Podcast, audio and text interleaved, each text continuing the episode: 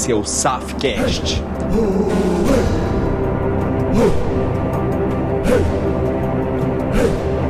Um podcast para você que deseja criar uma mentalidade empreendedora de sucesso e enriquecimento.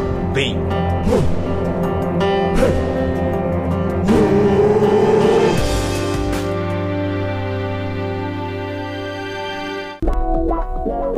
Começando mais um Safcast aqui ao vivo pela Rádio Federal. Ô maravilha! Cara, o nosso quinto episódio, rapaz, eu vou te falar. Quando eu pensei no primeiro, eu não achei que a gente ia chegar no quinto, não. Tomara que a gente chegue no décimo, hein, Duvan? Fazer uma corrente positiva aí para chegar no décimo episódio. Cara, a gente já teve aqui Francisco Nunes, do Clube da Permuta, a Camila, do Business Coach. A gente. Ei, business não, Nação Business agora, né? business Coach, cara, lembrei na época dos meus grupos de coach. Meu irmão, meus convidados já estão aqui, velho. Na época. Vou, vou te falar. Pense no tanto que esse negócio de grupo de coach já me deu trabalho. Mas você que tá começando aqui agora assistindo, hoje nós temos dois caras sensacionais, o Hernani Giuseppe do MBAR. Cara, os caras vão falar, uma, vão falar hoje aqui o que, que você precisa para desenvolver cada vez mais as suas habilidades, seus comportamentos, as suas noções empreendedoras? Vamos falar um pouco aqui sobre network, conexão e tem muita coisa boa. Então se conecta, fica até o final. Cara, prepara o papel, prepara a caneta, porque esse podcast vale mais que uma mentoria. Se você ainda não assistiu o primeiro podcast, assista, como eu já falei. A gente teve aqui o Francisco do Clube da Permuta. No segundo, ele falou muito sobre network, muito sobre conexão. No segundo episódio, a gente teve aqui a Camila Bidão, Camila Bidão, cara do BIS, a Nação Business. Legal? A gente falou muito sobre liderança. Foi top, cara. Não foi, foi, foi da hora, não foi o, o dela, do Van? Tá muito top mesmo. Depois a gente teve o Ed Rocha, que veio falar um pouco como vender mais utilizando a PNL. Tá tudo no meu canal, gente. Vai lá, assina as notificações Paulo Saf Oficial.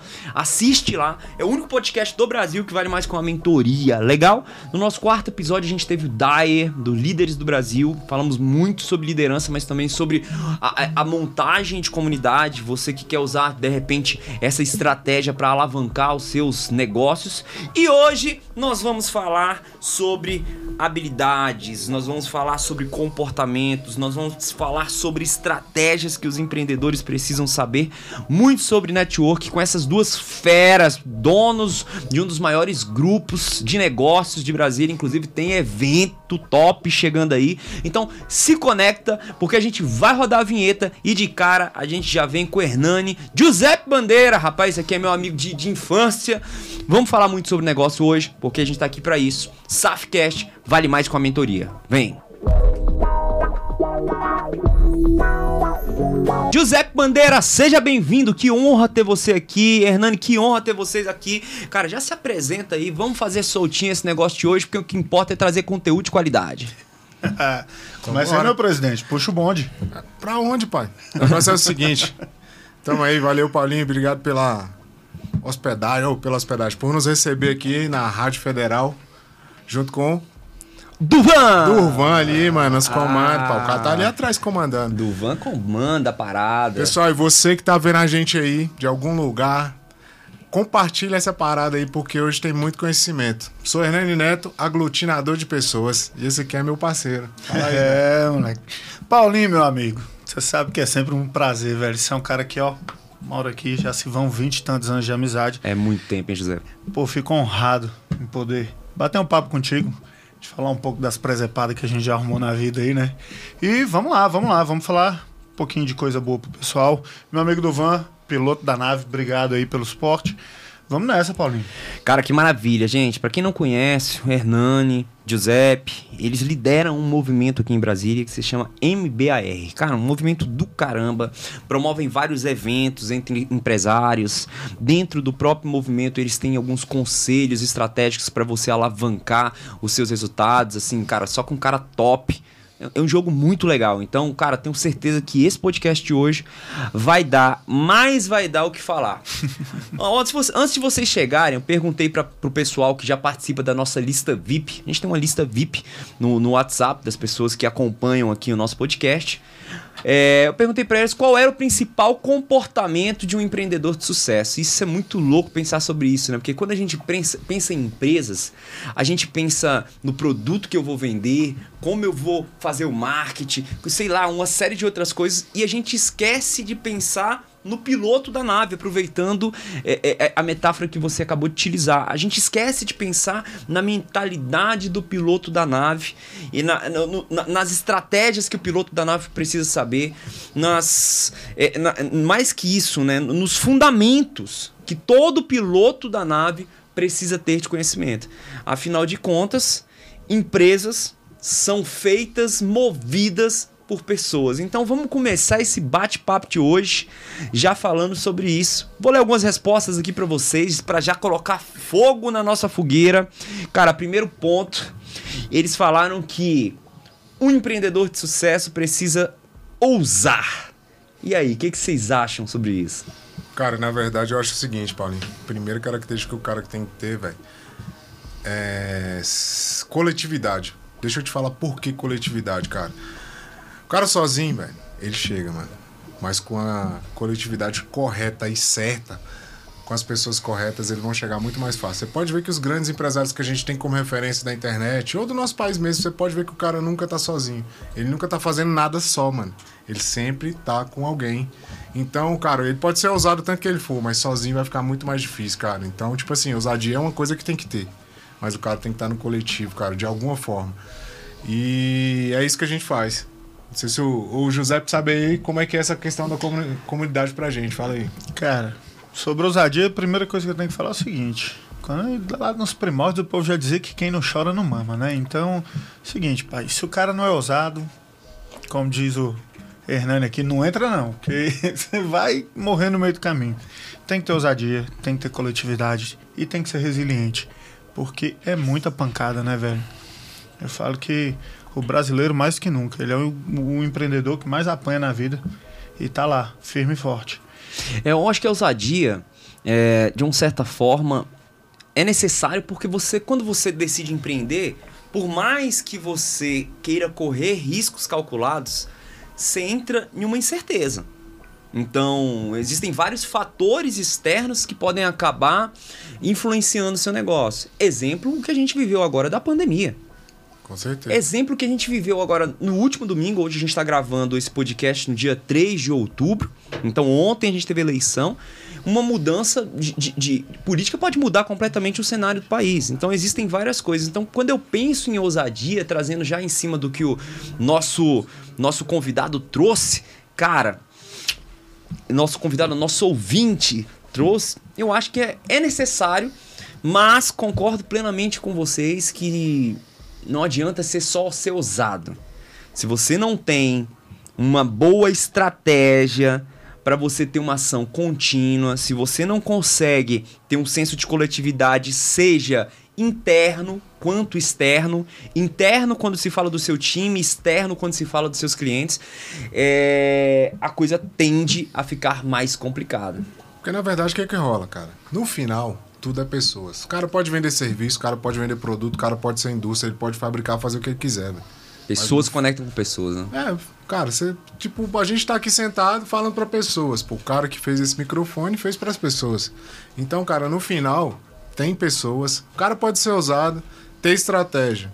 Mas é aquilo que você falou aí, acabou de falar, cara, tem que estar tá no, no coletivo ali, na comunidade, que seja interno dele ou que seja do cliente ou que seja uma comunidade que faça ele crescer de alguma forma, entendeu? Então, tipo, pessoas estão envolvidas em todo o processo. Cara. Muito legal. E olha só que coisa legal que o Giuseppe trouxe, porque a resposta que separando uma das respostas, claro que eu não vou conseguir ler todas, mas ele até responde assim, ó, para mim um dos principais comportamentos de empreendedor de sucesso é a resiliência. Então, muito legal aquilo que você trouxe já no primeiro, porque foi uma das respostas que, que mais apareceu.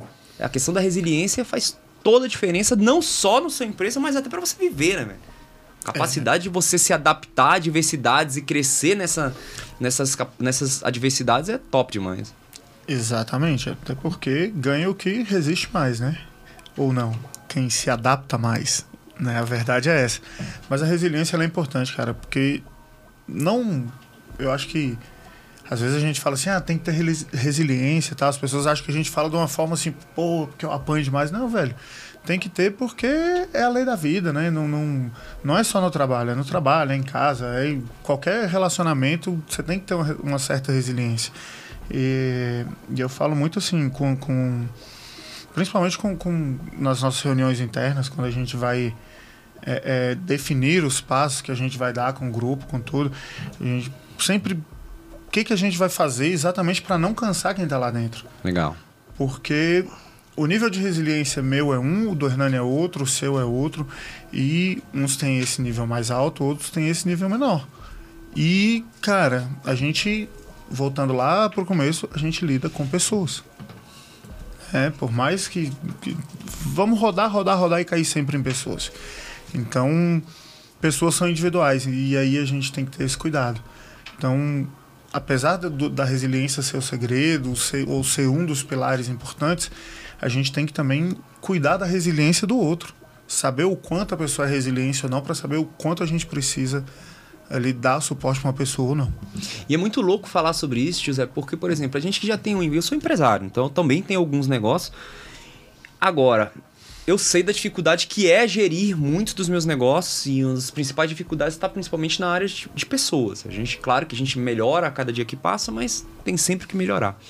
Agora, quando eu penso em vocês, velho, porque, pô, eu sei que vocês, cada um tem a sua empresa, mas quando você lidera um grupo onde o seu cliente são só empresários, tem que ter uma resiliência desse tamanho, viu, meu filho? Tem que ter uma resiliência desse, ta desse É um tamanho. pouco do que eu falei, né? A gente tem que cuidar da resiliência do outro, né? Isso é muito louco, cara. Você trabalhar para ajudar outros empresários, cara, que de- eu, fico imaginando que o que deve chegar de pessoas ali com problemas no meio do- dos conselhos que vocês é, é, lideram deve ser coisa de louco, né, Hernani? Cara, na verdade, o que acontece? Aí volta lá no início que eu falei, cara, é a coletividade. Porque às vezes, o cara já tá com a resiliência dele baixa, tá pra desistir. Aí ele chega lá no grupo, conecta com outra pessoa que fala, cara, eu já passei por isso, faz isso, cara. E naquele momento ali o cara pega um insight e vai embora e aumenta a resiliência dele e tal. E também chega naquela. Cara, o José falou uma parada aqui, ó. Que o foguete pra cima, mano. Aí todo mundo vai aquela clichê, não, o foguete não dá ré, mano. O foguete dá ré pra caralho. Dá, ele Dá cai ré, várias vezes antes de decolar, né? Não, nem isso, mano. Se não fosse isso, o Elon Musk não tava rico. O que deu ele dinheiro foi dar ré no foguete, papai. Entendeu? Então é tipo assim, o grupo serve pra isso, cara, pra frear o cara também. Pra falar, pô, meu irmão, acho que o caminho não é esse. Quais são as principais características das pessoas que. E daquelas pessoas que vocês veem que são, assim, referências no, no grupo de network de vocês? O que, que essas pessoas têm em comum? Execução. Acho que a primeiro, a primeira coisa que faz o cara ter uma diferença do restante é o cara que executa. Ele vai lá, executa, erra rápido, corrige rápido e acelera. Pra mim, esse é um, um dos principais pilares. É, cara, no- nisso que a gente tem vivido é isso que o José falou, cara. O cara escuta, ele executa. E outra, ele executa da forma que pô, pode alavancar o negócio dele, ou o cara chega e fala, cara, não, não faz isso que isso aí vai. Você tá indo pro caminho errado, cara.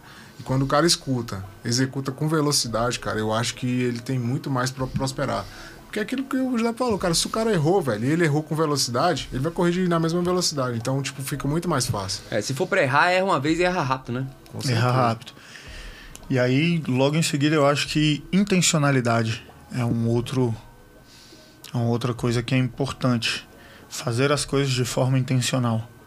Muito Tem legal. gente que acerta, tem gente que erra, sem saber por que, que acertou, por que, que errou. né? Então, fazer de forma intencional, porque quando dá certo, você sabe por que deu certo, e quando dá errado, você sabe por que, que errou. Muito top. E, cara, e tem uma frase que eu gosto de falar, assim, falava muito com os meus mentorandos, que sabedoria é agir. Cara, tem muita gente que é viciado em comprar curso, viciado em comprar mentoria, viciado em comprar network, e parece que o cara, a motivação dele não é aquele, aquele cara que vai na igreja todo dia. Acho que a motivação do, desses empresários muitas vezes vai no grupo de network, vai no curso, vai na mentoria e não coloca muita coisa em ação, né? Então, esse, eu, esse falar, cara, pode. esse cara, eu acho que ele é o. O cara que ele. Ele busca pertencimento. Né? Ele precisa dizer que ele pertence a alguma coisa. Então, tipo assim, ah, eu tô no MBAR. Eu, tô, eu comprei o curso do cara, do Flávio Augusto. Sabe? Tipo assim, porque ele precisa. é, Eu acho que esse cara é um cara que precisa de autoafirmação, na real. É, é, ele faz pra. Mais pra dizer que fez do que pra colher o que tem ali dentro. Sabe o que é o mais louco disso tudo, Giuseppe? Eu acredito que o pertencimento é algo fundamental é, dentro de um coletivo, dentro de uma empresa. Só que jogando a real, para você que tá vendo aqui agora, filho, pertencimento não paga a conta, não. Então se você. não, Paulinho, pertencimento. Tem um planeta, você tá ligado o planeta? não. Boletolândia, papai. É. Lá na Boletolândia não tem pertencimento, sacou? E outra, tem a grande maioria aqui que tá vendo a gente provavelmente tá no Simples. Então, dia 20, mano, que é o dia do boleto master da parada. É, não tem pertencimento, mano. Tu tem que executar, velho. Tu tem que ir lá e fazer a parada acontecer, É, a sacou? velha, a velha boletolândia. É criar responsabilidade mesmo, né? Aquilo que o José trouxe, intencionalidade. Qual é a sua intenção em ter uma empresa? Então, quando eu penso em ter uma empresa, primeiro, eu quero crescer como empresário, eu quero ajudar as outras pessoas que se conectam com a minha empresa, eu quero ajudar os meus colaboradores, eu quero crescer minha mentalidade, prosperar minha comunidade, sacou? E eu quero ter lucro, irmão. Então, isso eu preciso deixar muito claro. Eu quero ter lucro. Nem só de pertencimento e seguidor vivem os seres humanos reais. Cara, na verdade, o que, que que- acontece? O empresário hoje tem muito acesso. Mas o empresário hoje, o brasileiro, a grande maioria dos empresários são empresários de acontecimentos, sacou? Tipo, meu irmão, perdi o emprego, tô lascado, vou montar um negócio. Legal isso? É, ah, cara, veio a pandemia, eu descobri que eu sei fazer isso. Aconteceu que eu sei fazer bolo, sacou? Só que aí é aquilo que tu falou, cara, pra quê? Entendeu? A intenção disso é pra quê? No final você quer ter lucro ou você queria só pagar as contas? Porque às vezes só pra pagar as contas você pode continuar a arrumar um trampo e, e ficar empregado e pagar as contas. Então, tipo assim, o empresário de acontecimento, velho, ele até perdura e dura, mas, cara, ele vai sofrer muito mais, mano, se ele não tem a intenção Legal. da parada, sacou? É um intento, né? Um intento. Qual é o seu intento? Isso é muito legal. Cara, o Dai falou uma coisa interessante numa última reunião que eu fui do Líderes do Brasil. E ele falou assim: olha, para você ser um empreendedor, você não precisa ser um empresário. O empreendedor é uma pessoa que tem algumas características e comportamentos e ele pode começar empreendendo trabalhando dentro de uma empresa. Ele pode começar empreendendo, trabalhando dentro do serviço público. Ele pode é, é, começar a empreender trabalhando dentro é, de uma empresa de um, de um amigo. Isso é legal de pensar, porque eu, eu, particularmente, eu nunca tinha escutado essa, essa visão e eu achei interessante. Eu acho que empreendedor hoje não é só gerir uma empresa, não é só ter uma empresa. é- São pessoas que têm alguns com- comportamentos característicos em comum. E é muito legal, velho a gente já pe- pensar, você que de repente está escutando o Safcast e ainda não é um empresário, nem pensa em ser, que tudo que a gente traz aqui são habilidades, comporta- comportamentos estratégicos para você alavancar e se desenvolver aonde você está, amigo. Onde você tá, você pode ser uma pessoa diferente. E em contrapartida, eu não vou contar, eu conto o, o- o milagre, mas não vou contar o santo. Tava numa reunião de 20 anos depois de, de, de- de reencontro de colégio. Sabe esses reencontros que você vai de colégio, o pessoal tá tudo gordo, magro, bonito, feio. e você fala, ah, é você, é, sou eu. E aí um, um amigo meu que. Tinha, um- tinha um amigo meu que virou policial civil. E a outra amiga minha estava trabalhando na Secretaria de Saúde. Ela falou assim: pô, eu fico meio agoniado na Secretaria de Saúde, porque eu chego lá, o pessoal parece que não quer fazer as coisas. Aí meu amigo, que já tem mais tempo de policial civil, polícia civil, ligou pra calma, Lorena. Você ainda nos acelerou, você vai se acostumar. Isso é muito louco, mano. Mano, na hora que ele falou aquilo, parece que deu uma facada no meu peito. Eu falei, porque eu não me acostumo com aquilo que me faz mal, mano. Eu não acostumo com aquilo que me faz ser menos produtivo, menos executor. Faz sentido essa Pô, parada? mas esse cara aí é o cara que aconteceu, irmão. Tá ligado? No final ele não queria ser policial, provavelmente. Tá ligado? Mas é a opção que ele teve. Pô, essa é uma renda mais rápida, é uma forma mais fácil de. E a falsa estabilidade, tá ligado? Então ele virou policial. Mas se no fundo você for trocar uma ideia e falar, não, o que, que você queria ter feito, velho? Além da polícia. Aí ele vai te falar, pô, eu queria ser, sei lá, jogador de futebol, mano. Eu Muito queria ter, ter uma padaria e aí o cara fica nessa. Enquanto isso, a menina não, pô, ela quis entrar naquela parada porque ela estudou uma outra coisa antes e, tipo, chegou lá dentro e não, e não consegue produzir, sacou? Aí é diferente. Aí eu acho que ela pode empreender, intraempreender. O cara que fala muito isso aí, ó, o famoso aí, o Geraldo Rufino, pô. Intraempreendedor, cara. É você empreender dentro do CNPJ do outro, mano. É Massa. você é um empresário dentro do CNPJ do cara. Você tá no governo, cara, você tá num- numa posição de funcionário público, funcionalismo, cara, você consegue empreender aí dentro, mano. Você pode criar umas ideias lá e mudar um setor e mudar uma parada, cara. Demora? Demora, porque as decisões são mais lentas, mas se o cara, tipo, persistir, consegue. Aí cai no caso desse cara aí, teu brother. Pô, não, eu tô tranquilão, mano.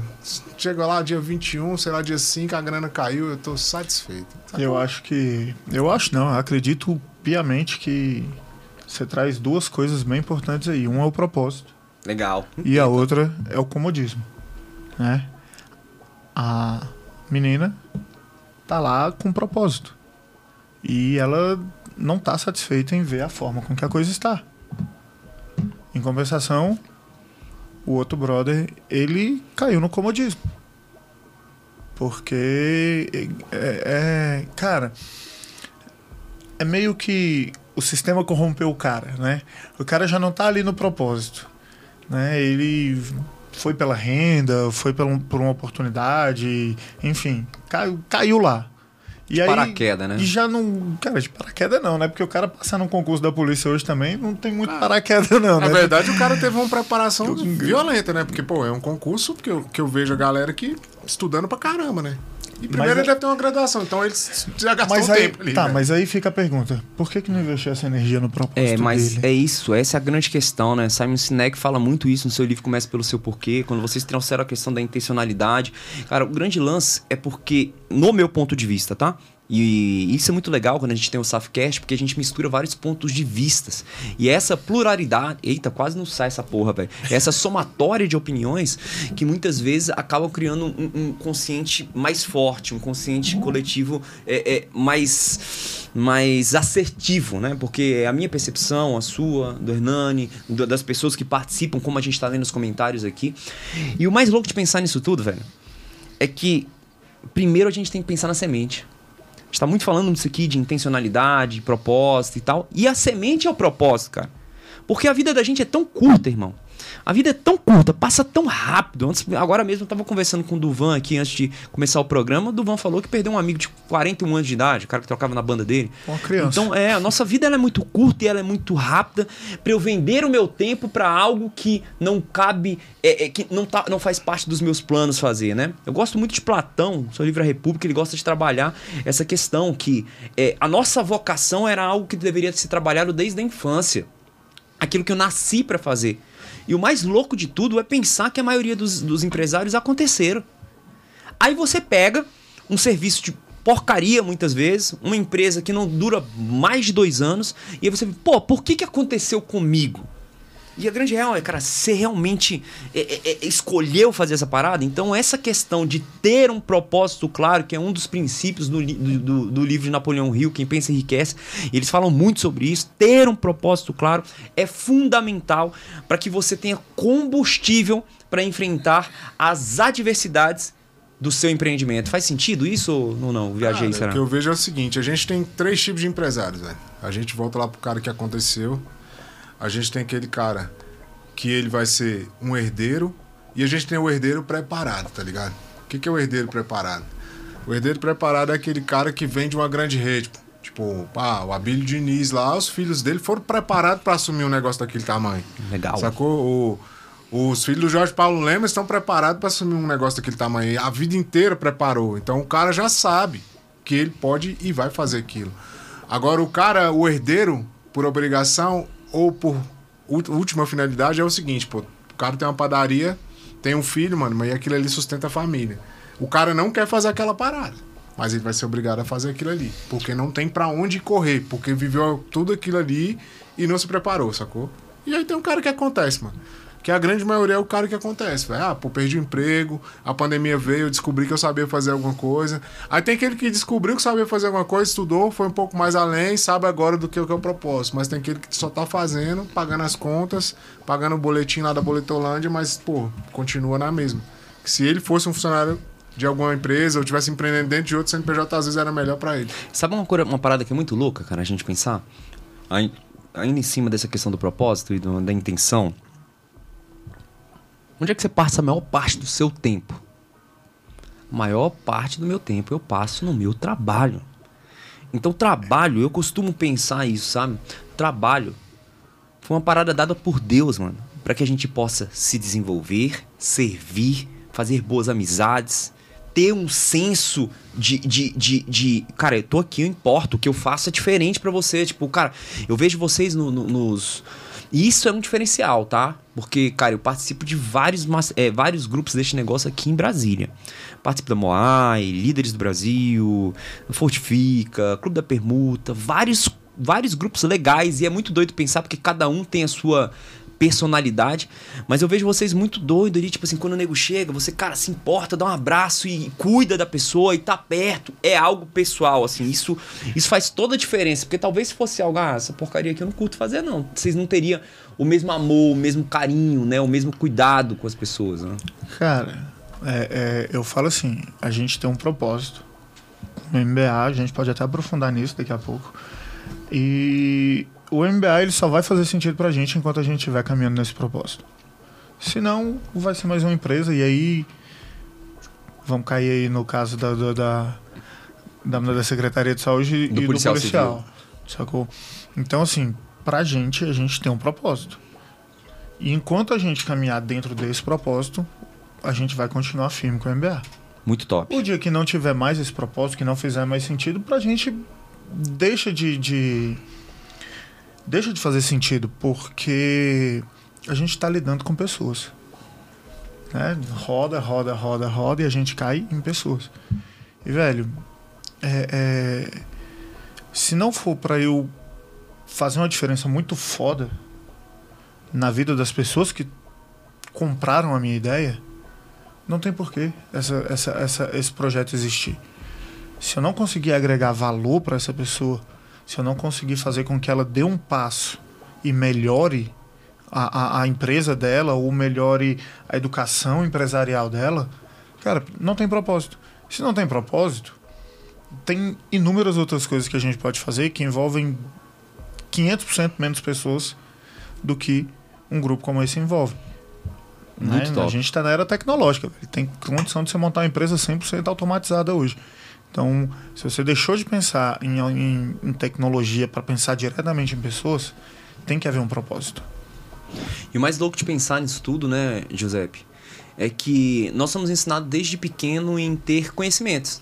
Eu aprendo matemática, eu aprendo português, eu aprendo química, física e, e poucas vezes nós somos desafiados a pensar sobre o nosso porquê, sobre o nosso propósito, e isso é muito legal. Eu, eu gosto de falar nisso porque primeiro primeiro programa que a gente veio fazer aqui, novamente na Rádio Federal, a gente falou sobre isso, cara, ó. O propósito do Safcast é que a pessoa que passe uma hora com a gente aqui saia com uma sacada que ela possa crescer todo dia. Não é pro SAF aparecer, não é para dar uns 10 mil visualizações, papapá. Cara, não. E é por isso que eu só convido aqui quem eu gosto e quem eu considero. Por quê? Porque é simples, irmão. se, eu, se eu fosse lá no grupo de vocês e achar, não, esse grupo aqui não dá, não. Eu não vou te chamar para aparecer no teu grupo. Eu acho que não preciso disso. É melhor fazer uma campanha de tráfego pra tua audiência. Sim, total. Agora, quando a gente gosta, quando a gente percebe amor nas ações, isso rola uma, uma sinergia Caramba, natural, né, velho? É. é filósofo, pá. Não, mas é real, pô. Na real, o que que rola, pô? Tu falou uma parada aí que a gente é doutrinado. E geralmente, a grande maioria das vezes, a gente é doutrinado a desenvolver uma habilidade que a gente é ruim, cara. Que deveria ser o contrário, mano. Você pode ver, pô, o moleque é ruim de matemática, ele tira lá a média. Todo mundo manda estudar matemática, mano. Não, mas o cara é fera em geometria, em português, cara. Em vez de falar pro cara, não, meu irmão, fica, foca nessa parada. Que você vai ser fera nisso, não. Pô, os caras focam no lado ruim do cara, sacou? Então, tipo assim, essa questão do propósito eu acho que também tem essa a ver com esse porquê. Cara, você nunca foi treinado a descobrir qual era o seu propósito quando você era criança. E também no, tipo, no culpa do teu pai, nem meu pai, nem minha mãe, que não falou isso. Porque, pô, eles também não foram, velho. Tipo, a vida levou eles, pô. A vida fez eles acontecer, fez meu pai e minha e mãe acontecer. Como eles aprenderam, né? É, tipo assim. Aí tem aquele detalhe, pô. O, o empresário que acontece tem, a vida ensina ele muito. Só que, tipo assim, hoje a gente tem muito mais caminho pro cara ir muito mais rápido. Porque, pô, até o cara dar uma volta, não, você tem um atalho aqui e outra, não é atalho, pegar atalho que vai ser fácil, mano. Mas você tem conhecimento muito mais fácil hoje, cara. Tá, pô, tem o grupo, Tem aqui o podcast aqui do Paulinho, cara. E tem outros podcasts. Vários Entendeu? outros, que a Vários, galera que tá fazendo um campo É. sensacional, né? Entendeu? Então, tipo assim, conhecimento tem, cara. O cara pode. Ah, não, pô, qual que é o meu propósito? Não sei ainda. Mas dá tempo, irmão. Sempre dá tempo. Sacou? É, se você tá respirando, dá tempo, né? É, A gente viu isso muito na pandemia, né? Se você tá respirando, irmão, dá tempo. Dá tempo. Agora começa a refletir, já começa a trazer essa porra pra vocês. O que você tá fazendo? Tá, tá- Porque não é só dinheiro no bolso, né, velho? Tem legado, tem dinheiro no bolso, tem senso de servir, tem muita coisa. Aproveitando a oportunidade, perguntei pra vocês aqui algumas características das pessoas que vocês perceberam que tem muito resultado dentro do grupo de vocês.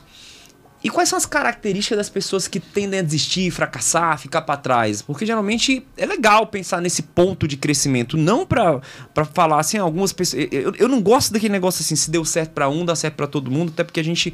A vida de um, cada um tem a sua, criação, cada um tem a sua, histórico, emocional, mental. Então não é assim, velho. Nós somos únicos. Se a gente pegar é, é, a, a, a, identidade, a, a digital de gêmeos que São são iguais, nasceram da mesma barriga, cara, são diferentes. São então diferentes. não dá pra falar que se não deu certo pra tu é porque tu que é ruim, não tem nada a ver isso. Mas é claro que dá pra gente olhar pra algumas características que tendem a, a- a sabotar o crescimento dos empreendedores. Vocês conseguem perceber isso com clareza? Assim? Cara, é uma característica que eu vejo, que não é a característica, né? A parada que estraga o cara, velho. É o cara que fala que já tentou tudo. Tá ligado? Tipo, ah, chegou lá, você deu uma ideia, não, cara, coloca esse fone aí porque vai melhorar. E, não, mas eu já tentei e não dá certo. Entendeu? Eu falo. Existem dois tipos de pessoas. Tem aquele cara que você traz um problema e fala assim, Paulinho, tô com esse problema aqui. Pronto. A gente tem um problema que você tá me dando 10 soluções para esse problema. Paulinho, tem que fazer isso aqui, tô com dificuldade. Você falou, vamos fazer. Então, você tem o cara que você leva um problema e ele chega para você com 10 soluções. Por outro lado, existe um perfil de pessoa que você chega para ele e fala assim, cara, tá aqui a solução. Ele coloca nessa solução 10 problemas. Normalmente você identifica esse cara com 5 minutos de conversa. E vai meio de encontro com o que o Hernani falou, né? Normalmente é o cara que fala assim, não, já tentei, já, ten- já tentei, já tentei de tudo, já Fala, fiz. acho que o único cara que eu vi se dar bem já tentando foi o Thiaguinho. Com aquela música Eu Já Tentei. Eu já tentei. Fora isso, mano. É uma coisa que eu costumo falar pros meus mentorandos, cara. Tentar é o verbo do fracassado. Cara, Porque, sabe, por, rapidinho, porque quando você tenta, mano, você já tá falando pra tua mente, Hernani, que pode não dar certo. Sabe, você tá falando esse negócio de tentar? Pega essa caneta e segura ela assim. A minha? É, segura assim, virado pra baixo. Tenta soltar ela. Não. Pega de novo. Tenta soltar ela.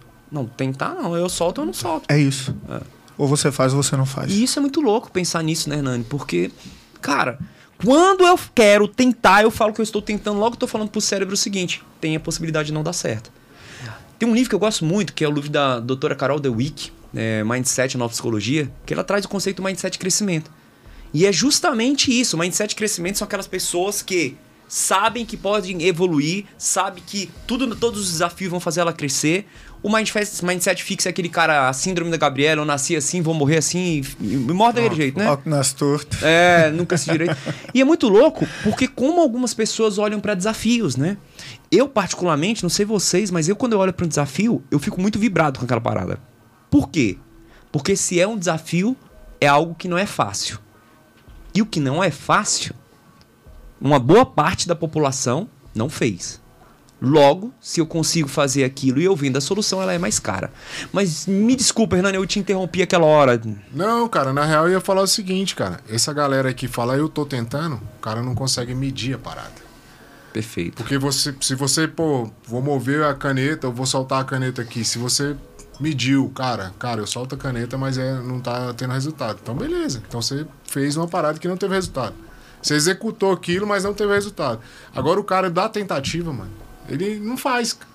Entendeu? Porque quando você questiona ele, ele fala, cara, e aí? Qual, qual foi a- o resultado? Ah, não, eu tentei só. Não jogou, né? É, cara, então não adianta, cara. É o mindset, igual você falou, cara. O cara não tem o mindset de crescer, mano. Não tem o mindset de entregar, sacou? É igual eu sempre falo com o Giuseppe. Giuseppe, se eu falei que vou fazer, mano, eu vou fazer essa porra. Foda-se. Se tiver um, se tiver dez, se tiver trinta. Se eu tiver que entregar uma parada, mano, esquece, eu vou entregar, mano. Porque eu falei que ia fazer essa porra, mano. É igual, tipo, ah, o cara, vou pra academia, tá pago, tá pago o caralho, mano. Não, eu fui lá porque eu falei que ia fazer, velho. Foi o que eu quis, né? Quem vai me fazer bem, né? É, Então, tem- sacou? Tem, tem, tipo compromisso. assim, é o compromisso, cara. Sacou? Então, tipo, se o- você foi num grupo, cara, pediu uma ideia pra mudar seu negócio, o cara te deu lá, cara. Pode ser que nem tudo você tem que executar e nem consiga executar porque não cabe Testa, pro seu né? negócio. Mas testa, cara. Aí depois você volta e fala, cara, a gente fez, aconteceu isso, o que, que você acha que eu devo fazer? Porque às vezes você tem até a próxima solução. É o Pode grande falar. lance do, do que não se mede, não se gerencia, né? É uma máxima, assim, que faz muito sentido. E aí, às vezes, o cara fala assim, não, mas eu tentei e não deu certo. Porque, Tá, beleza, você mediu o que, que aconteceu para você poder ter um parâmetro de saber se é possível, sei lá, executar de outra forma. E é simples, cara. Às vezes é... Sei lá, vamos pegar... Eu acho que departamento de venda a gente consegue falar disso com uma facilidade maior, né? Você vira, o cara tá ligando, tá tentando vender, tentando vender e não consegue. Aí você vira pro cara e fala assim, por que, que você não tá vendendo? Aí ele fala, não sei. Ele fala, quantos nós tomou hoje? Ele, 30. Então você vê que o cara tá prospectando, ele tá ligando, ele tá indo atrás, tá buscando. Aí você fala assim, beleza, quais foram as principais argumentações aí que te deram quando te falaram não? Ele fala, não sei. O cara não, não, não anotou por que, ele levou não. Então, tipo assim, ele não mediu. Sendo que se ele anota aquilo ali, você pode construir um banco de resposta para quebrar aquelas, aquelas objeções. E às vezes é uma coisa simples. pode ele melhorar a estratégia, né? pode melhorar a estratégia. E justamente pelo fato de não medir, pelo fato de não documentar é, é, uma resposta, duas respostas, três, quatro. Com certeza, quem faz isso vira e fala assim: ó, eu preciso de 100 ligações para marcar 30 reuniões para fechar 10 contratos. O cara sabe isso metrificado. Por quê? Porque ele foi lá e mediu. É o que a maioria das pessoas não faz. Tem um conceito que é muito legal. Aprendi isso com o Leandro, da experiência de sucesso, um grande mentor que eu tive. E ele fala que toda empresa, toda ação, toda meta, todo objetivo precisa ser monitorável, mensurável e ajustável. Se você não mensura, não monitora e não ajusta, cara, tende a ter um fracasso. E porque não, a empresa não é só emoção. Empresa tem muito razão. E você ter essa consciência de onde você tá, onde você quer chegar em todos os processos, cara, isso é fundamental. Cara, eu vou discordar de você um pouquinho. Eu falo que Fique à vontade. empresa é zero emoção. A empresa é 100% razão. Quem tá lá dentro é emoção, é outra coisa. CNPJ não tem emoção, velho. CNPJ é número. Vendeu, vendeu, não vendeu, não vendeu. Tem estoque, tem, não tem, não tem.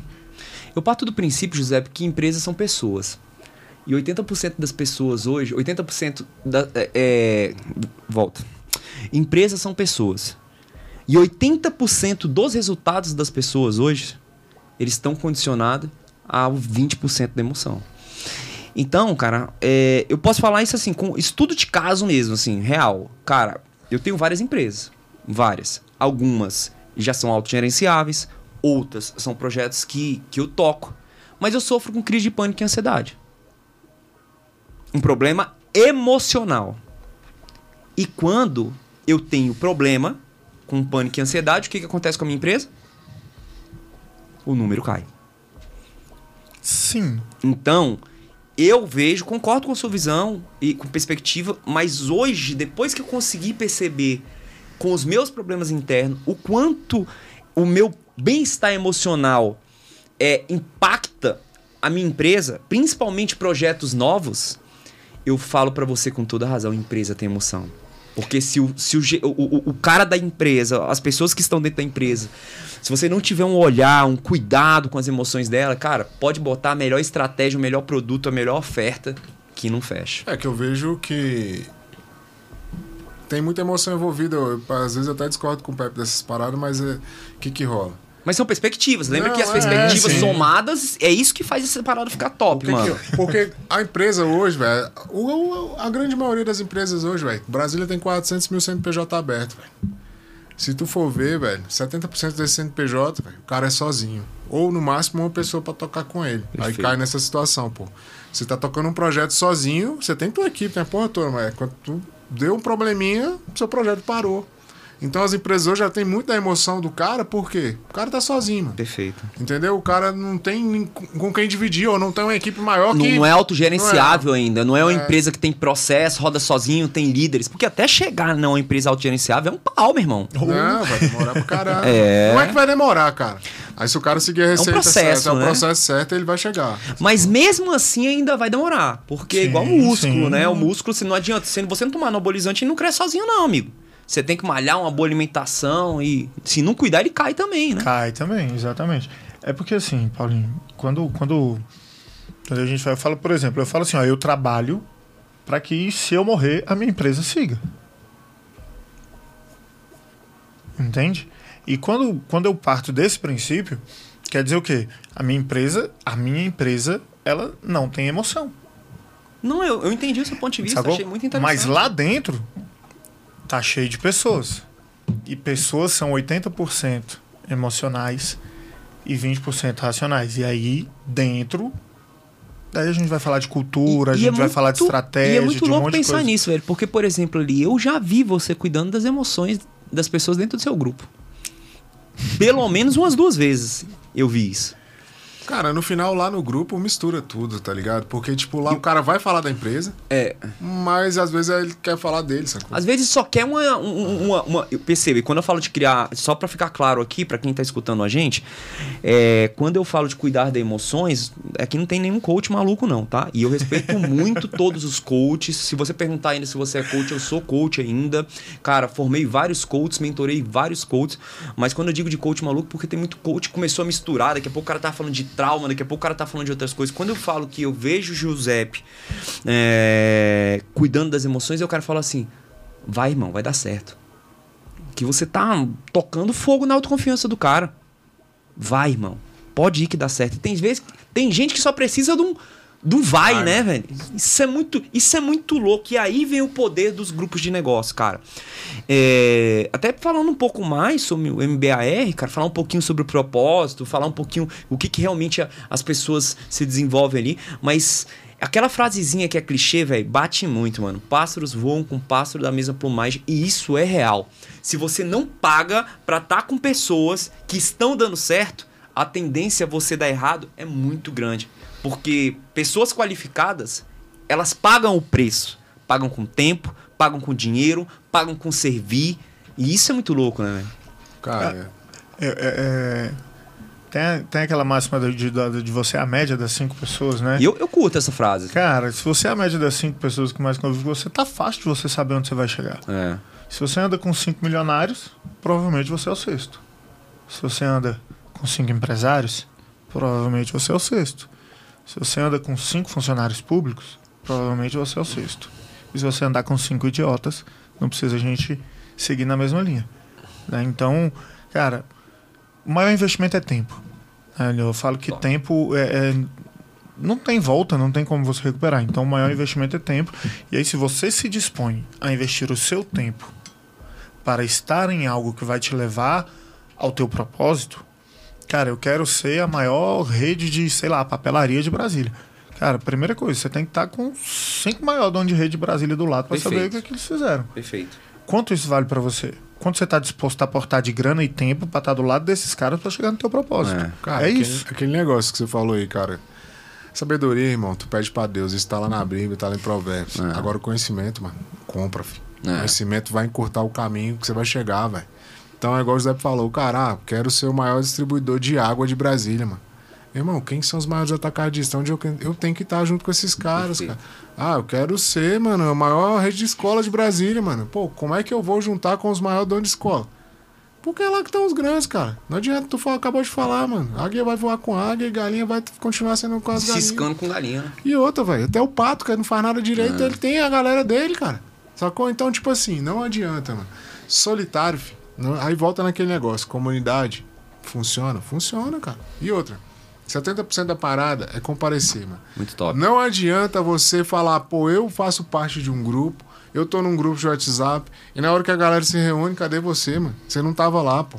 Aquela ideia que, pô, uma ideia que você trocou do lado do Cleverson lá na parada, o quem não tava não escutou, irmão. E esquece. Não vai, vai, não vai cair num grupo de WhatsApp. velho. Então, mano, 70% do negócio comparece, velho.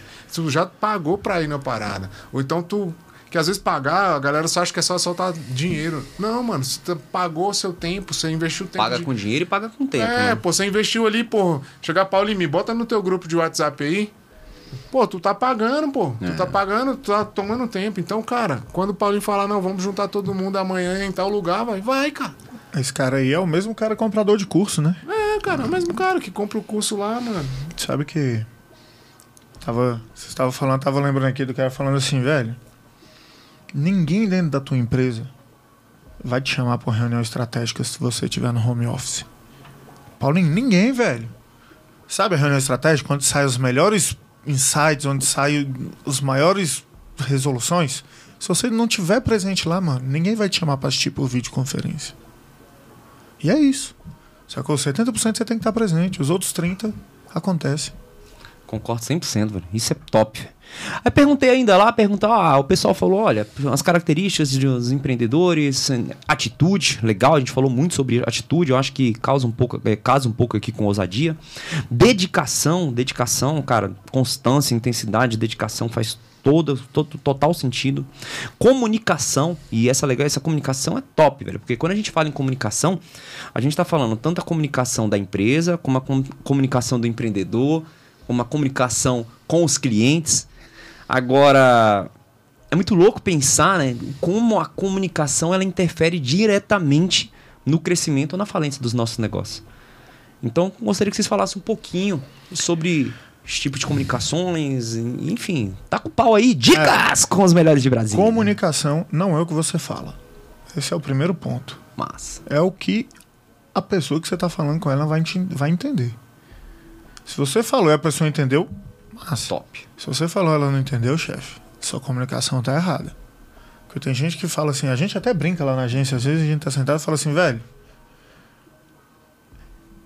Eu falei, se tu não entendeu, o problema é seu. Só que, tipo assim, a gente fala brincando lá, sacaneando, mas a verdade é a seguinte, cara, se tu falou e a outra pessoa não entendeu, quem tá comunicando errado é você. Porque na verdade é o seguinte, velho. Eu, vejo o empresário ele tem que fazer o seguinte: ah, ele quer vender, se vender, vender o produto dele, falar do negócio, mano. Paulinho, você tem que falar de uma parada pras pessoas, igual você falaria pra tua avó, mano. Se tu fizer tua avó entender teu negócio, tu vai vender pra qualquer uma, mano. É, eu falo, pô, se eu, se eu falar pra minha mãe e pra minha avó e elas entenderem o que eu faço, tá, tá fácil, sacou? Porque você tem que falar de uma forma simples que as pessoas entendam, tá bom? Legal. Não adianta o cara ficar, pô, um milhão de, sei lá, de post na rede social. Que hoje tudo é rede social, né? E outra, comunicação não é rede social, não, viu, galera? Comunicação não é rede social. Entendeu? Então, tipo assim, às vezes o cara quer ser rebuscado demais, cara. Quer pôr um negócio mais complexo, cara, e no final, velho, é só o simples que vai converter, cara. Eu gosto de uma máxima que é a seguinte, cara, você tem que ensinar ou comunicar de tal forma que o conhecimento seja interessante a um aluno de mestrado de comunicação. E a forma de passar seja tão simples quanto uma aluno de Criança. quarta série consiga aprender. Então, pensar nisso, que a tua mensagem precisa ter um impacto de profundidade, é, é, de relevância, mas ao mesmo tempo ela pode ser simples, é muito bacana. E a gente fala de Jesus Cristo, né? meu? Jesus Cristo traz umas paradas tão profundas de uma maneira tão simples, né? Muito, muito fera isso, né? É, mas aí você tem que lembrar o seguinte: quanto mais simples, mais difícil. Tá? É, é- é padrão, velho. Quanto mais sim, é difícil você trabalhar no simples. É difícil receber o simples, né? Não, não. Cara, eu acho que é às mais vezes, às difícil vezes receber é fácil, fazer é o simples difícil acontecer, tá É ligado? difícil você fazer o simples. Porque, velho, a gente já tá acostumado a encher linguiça, a encher de firula o negócio. É. O ser humano, isso é, É compor- bonito, né? Isso é comportamental, tá? No, no, no- o ser humano tá acostumado a encher linguiça, a fazer uma firula, a, a falar, não, isso aqui vai ficar mais bonito. E, velho, quando você fala assim, vamos trabalhar no simples. Esquece o glamour, esquece o secundário, aí você olha e fala, caraca, lascou, porque o negócio fica difícil, velho. E pode fazer o teste, velho. Pode fazer o teste. Tenta fazer qualquer coisa da maneira simples. Sem nada secundário. Você vai ver que você vai começar a gastar o dobro do tempo que normalmente você gasta. Cara, e o, o objetivo e óbvio é o fácil, tá ligado? É o que vem. O óbvio não precisa ser dito, né? Aí- Precisa sim. Será? Tem hora que Precisa. tem E eu vou te falar velho. por quê. O que é óbvio pra mim não é para você. Mas você trouxe um ponto interessante. Se comunicação não é aquilo que eu falo e aquilo que o outro compreende, eu acredito que a mensagem ela já tem que ser para o outro, né? Então, quando você já tem uma capacidade de identificar perfil, identificar como aquela outra pessoa vai receber a mensagem, eu acredito que você já fala de uma maneira óbvia. E por isso que o óbvio é. precisa ser dito. Porque às vezes é óbvio, o que é óbvio para você não necessariamente é para mim. E aí na hora que você vai comunicar, você tá falando algo que é óbvio para você. Mas para mim não é. Então, mas é, esse é o ponto que eu tô querendo trazer. Eu concordo 100% com o que você tá falando. Mas eu só tô falando que a partir do momento em que você entende que comunicação não é para você e, e é pro outro, uhum. você já vai falar o óbvio pro outro, não sim, o óbvio sim, pra você, sim, né? Sim, sim, é a capacidade de você deixar de falar para você e fazer como o Hernani tá falando, ser simples, cara, pra, pro outro. E é claro que em muitos momentos você vai precisar também adaptar a linguagem. Então, são, a comunicação ela traz vários elementos. Eu gostei muito de uma coisa que o Hernani trouxe que rede social não é comunicação. Não, ela não é. Ela é uma ferramenta que amplifica a sua comunicação mas traz existe algo que vem muito antes das redes sociais e, e isso é, é, muito legal pensar sobre isso, né? Porque tem pessoas que fazem o seguinte, cara, pô, meu concorrente ele tá fazendo tal campanha, eu vou copiar a campanha. Bom, peraí, sua persona é a mesma do teu concorrente? Sacou? Então, tipo, o seu público é o mesmo, o seu Sim. produto tem as mesmas, os mesmos pontos de valores, de processo de diferenciação do teu concorrente. Então, isso é muito legal pensar. Agora, um ponto que eu acho interessante também, e eu não sei se vocês concordam com isso, é que a comunicação precisa estar tá ligada não é que precisa, mas ela se torna mais confortável quando ela respeita a individualidade do empreendedor. Total. Indiscutível Cara, aí é a personalização do negócio, cara. Aí é o toque do cara. Aí ele vai dar o toque dele pra tu, cara. Pode ser o mesmo produto, pode ser um produto de pacote. Que seja feito em escala. Mas se ele sabe comunicar da forma que você entenda que aquilo ali é válido para você, mano, aí é o pessoal, tá ligado? É a personalização do negócio. Isso é muito louco, não, mas eu falo porque eu vejo muita gente meio que metendo umas máscaras mesmo no, nos próprios negócios, então tentando jogar um jogo que não é seu. E aí eu acredito que será que é sustentável, né? Tipo, uma parada, pô, mano, porque eu, é claro que todo ser humano tem a capacidade e precisa desenvolver a capacidade de se adaptar. Mas aí vem aquela questão do. Já trazendo com o que a gente começou falando, cara. Mas peraí, mano, se eu tiver que adaptar quem eu sou, o meu propósito, meu produto, eu tô fudido, mano. Vai dar ruim, né? Cara, Sim. mas agora você falou um negócio aí.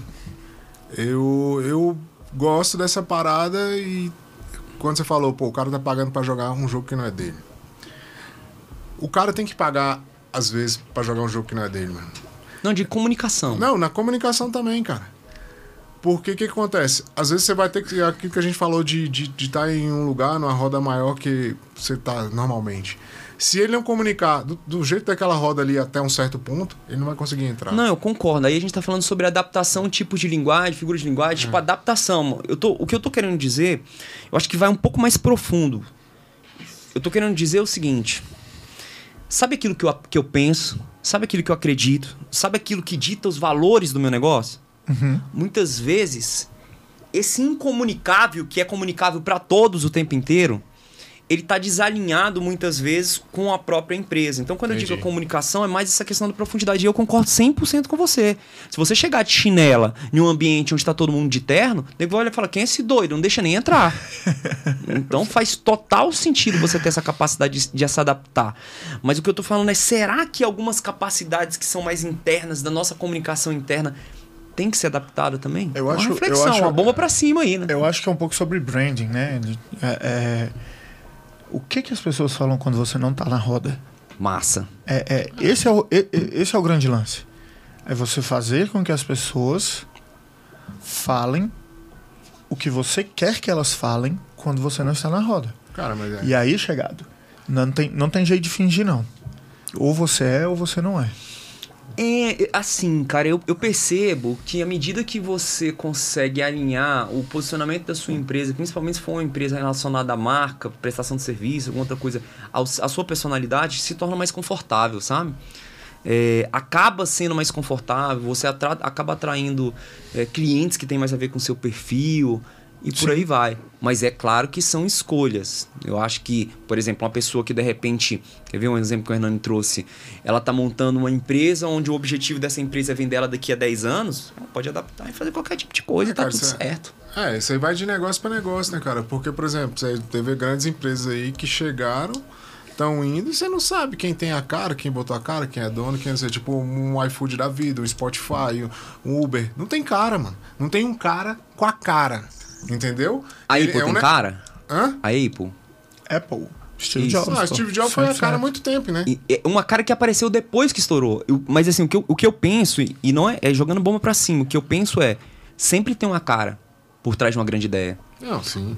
Mesmo que muitas vezes a cara não apareça. Mas a cultura, é, a individualidade, eu acredito que tá ali. Quando você conhece o cara, quando você vai ler a biografia do cara, você pensa assim, caralho, mano, pior que. É assim, é, é- é viagem minha, por exemplo. Eu consigo perceber no, no MBAR a cara de vocês. Em muitas coisas. E, e é isso que me chama atenção. Mas eu concordo 100% com o que tu tá falando de se adaptar. Eu só tô jogando um pouco mais pra cima pra gente Cara, é, mas, ter uma comunicação clara e confortável. mas Ah, assim, sim. se você pegar, pegar. Vamos pegar a Apple aí que você citou. É. Se você pegar é, é, algumas biografias, filmes, enfim, do Steve Jobs, velho, você vai ver que o, o padrão Apple, ele, desde quando a Apple nasceu, ela já nasceu com esse padrão. Podia acontecer o que fosse, mano. O Steve Jobs, ele só soltava alguma coisa quando a coisa era muito foda. Se fosse um negócio mais ou menos, ele falava, descarta. Então, isso tá. a- o valor dele, cara, já teve vez de- dele cancelar lançamentos. Eu tava lendo a biografia, teve Exatamente. dele cancelar. Teve vez dele não abrir a loja porque tinha um, um porcelanato que tava diferente de tal coisa. A fonte. Agora, isso era uma personalidade, faz parte da personalidade, era confortável pra ele. Por isso que eu acho que é, olhar pra essa nossa personalidade com mais amor, identificação, pra alinhar ela ao produto, é um caminho que eu acho que seria mais confortável pra seguir. E lembrando que a gente não tá falando de comunicação, que a Sim. gente não tá falando de adaptação, não tá falando de ser o maluco no pedaço. Não tem nada a ver com isso. Sacou? Sim, sim. Não tem nada a ver com isso. É, é um pouco sobre se conhecer mais, né? Pode ser.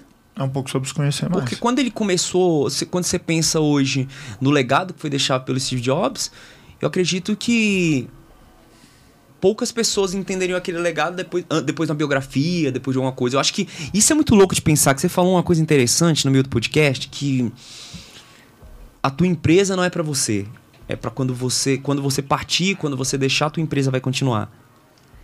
E, e, cara, hoje quando a gente pensa na Apple, mano, ou na A- Apple, quando a gente pensa, como o Giuseppe quiser falar, cara, você pensa num, num game que eternizou. E eternizou a personalidade do cara. É, na verdade, quando os caras são tão fortes e criaram uma cultura tão forte, quando você vê aquela maçã, tu já sabe o que, que é. Pô, muito louco. Não que precisa que nem tá falar, não. maçã com negócio, É, né, mano? entendeu? Isso é Então, muito tipo louco, assim, velho. De outro mundo, né? É, cara, aí você, pô, tu vê que o negócio do cara vai pra frente. Que, tipo assim, independente de quem tá lá no comando da parada, quem que vai ser o cara que vai tirar o próximo telefone do bolso lá em cima do palco? Sacou? O cara, ele comunicou de uma forma Muito que, foda isso. tipo, tá transcendendo, sacou? É, é, foda. engra- é engraçado falar que, por exemplo, tinha um. Tem, tem, tem uma parada que o Steve Jobs era muito contra, que era a tela touchscreen. E, velho, ele era uma das paradas que ele abomi- abominava. E ele falava assim: a Apple nunca vai fazer um computador touchscreen. Já temos quantos anos que Jobs morreu? Ah, sei não, hein? Já viu- Pergunta ao Google aí, Você já viu quantas telas touchscreen da Apple? Num computador Apple? No, no celular e no tablet não conta. Não põe, velho. Isso é o, a- é o DNA do cara implantado lá, velho. E nego segue a risca. Tá ligado a tábua da lei de Moisés? Tem a tábua da lei do Jobs lá, velho. E a galera segue. E é muito louco pensar também que ele teve várias mudanças de ciclos, né? Então, quando a gente pensa em Steve Jobs, teve um momento, principalmente os dois, os dois episódios de câncer dele, mexeram muito na estrutura dele. E que, de uma certa forma, acabaram impactando muito, né? O cara conseguiu ser demitido da própria empresa, mano. Que loucura, mano. Você cria uma empresa, o cara consegue ser demitido da Tá própria aí, tá empresa. aí, tá aí. Eu tô trabalhando pra ser demitido da minha empresa. É, mas é diferente de você ser expulso do teu legado, né? ser demitido de repente é preparar, operacionalizar. É... O do cara foi diferente, mano. Eu acho que você não queria ser Cara, demitido daquele jeito lá, não. Aí tu eu, queria? Eu Mano, vejo assim, se for pro bem da empresa? Ah, sei não, ah, hein? chefe. Eu vejo, cara, aí voltando agora já pra, pra realidade mais próxima nossa, cara. Aí, comunidade, né? E tu vai estar lá com os empresários, cara. E tem um empresário aqui de Brasília, gigante, que aconteceu a mesma coisa com ele que aconteceu com o Steve Jobs. O cara foi demitido da própria empresa. Só que, pô, o Jobs também era a cara do negócio. Aí os caras, não, porra, a gente tem que trazer o cara de volta. A mesma coisa aconteceu com o cara aqui, mano. Os caras foram lá e resgataram o cara. Falou, vai, não, tu tem que estar aqui com a gente. É verdade. Muito Entendeu? louco, né? E, Então, tipo cara, é assim, uma empresa grande, viu, velho? É. 15, 15 unidades. 15 unidades, cara. E tipo assim, podia ser ego dos caras, podia ser ego do cara. Mas no final. Podia ser cego das duas partes. É, né? mas no final, cara, o cara era a cara da empresa. E é muito louco, é, é a, é a questão da cultura, né, velho? Quando o teu, quando teu DNA tá na cultura da empresa.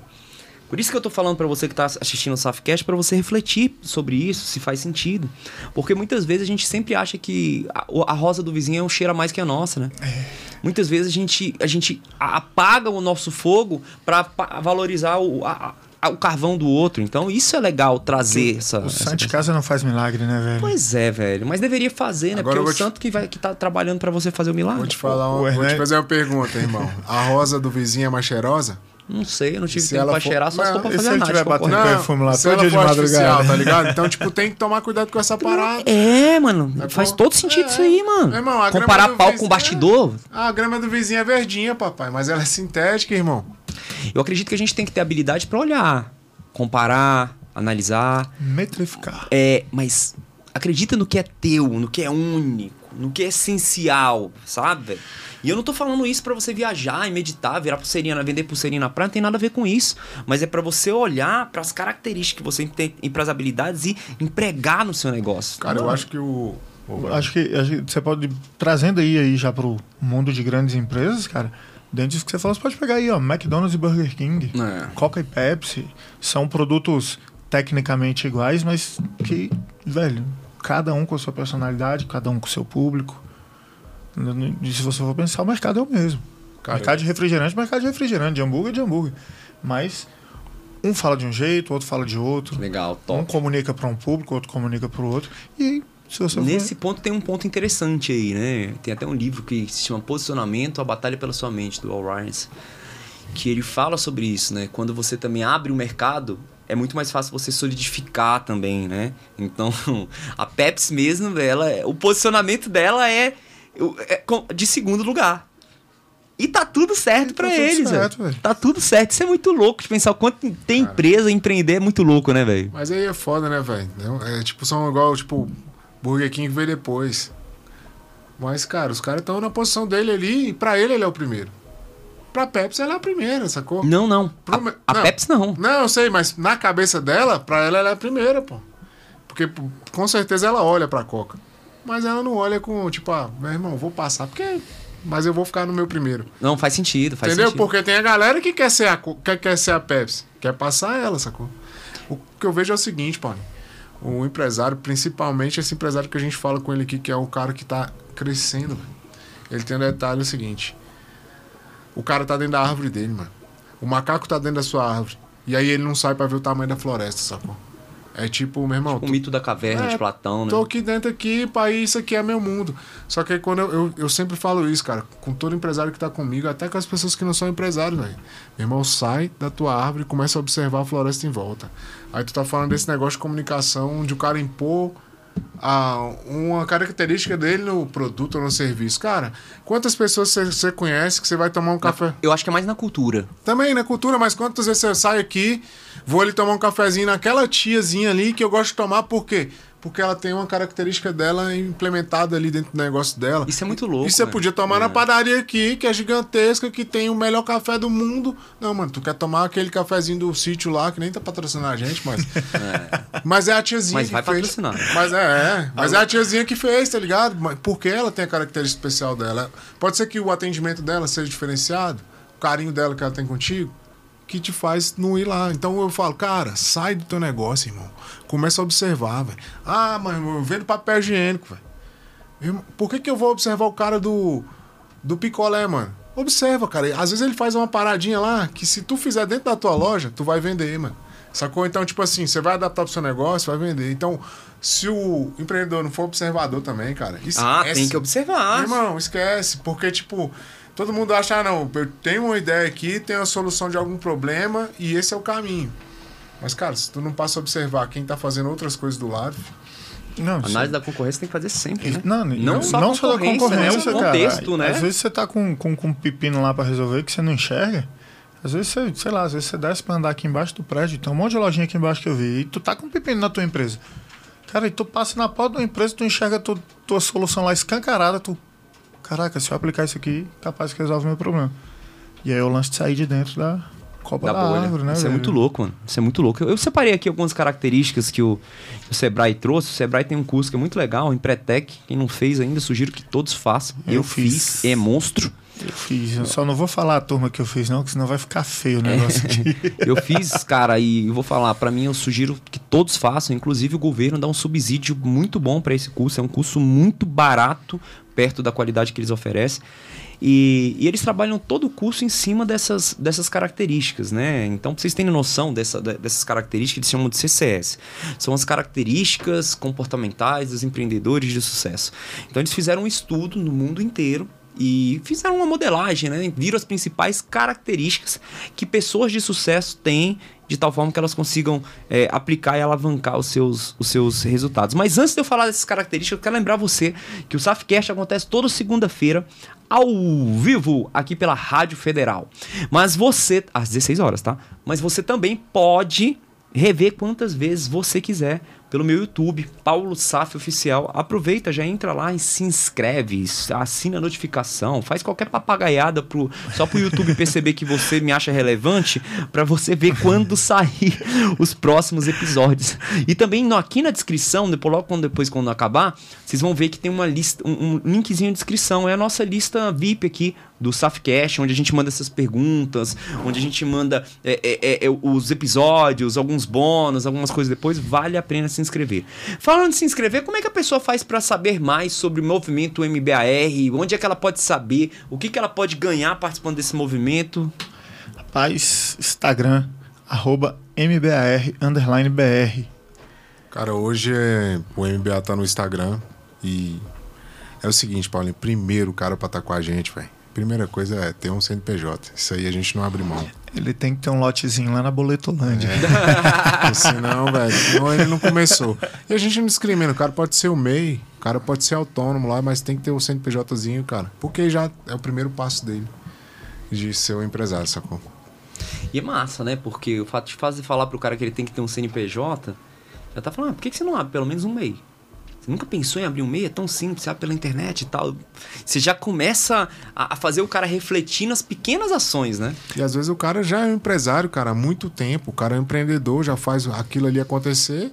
E, cara, cara, acaba de formalizar, cara. Começa a formalizar, na verdade. Vai abrir muitas portas pra você. Porque todo mundo acha, ah, pô, vai abrir um CNPJ, isso aí véio, é um negócio complexo. Não, cara, é simples. Igual tu É falou. simples. Cara, E, cola no, no- no pessoal da MBAR, meu irmão, que você vai ver como as Deixa eu- outras coisas também são simples pra caramba. Já- ó, sobre abrir CNPJ, eu falo o seguinte, velho. É muito melhor você ter um CNPJ do que você ter um CPF. Você paga menos imposto. Pra tudo, velho. Se você quiser, abra, abra uma empresa pra sua família. Você paga menos imposto. Velho, tudo é melhor com CNPJ. Tudo você gasta menos. Então, abra o CNPJ, aí você vem com a gente. E na verdade, o que acontece? O MBA, já falando aí, cara, nasceu para especificamente para o empreendedor brasiliense. Sabe por quê, velho? O empreendedor brasiliense ele é mais solitário do que o empreendedor de qualquer outro lugar do Brasil. Por quê, velho? Que tem uma característica é o seguinte: Paulinho é casado e é empreendedor, só que sua esposa é funcionária pública, é uma servidora federal ou vive do funcionalismo. Chegou em casa, tu não tem nenhum sócio, chegou em casa, tu vai falar com quem a respeito do boleto da Boletolândia, mano. Ou do funcionário que tá com problema. Sacou? Aí também vai do contrário, a mulher é empreendedora, toca o negócio dela e o cara é funcionário público. Ela vai falar com quem, velho?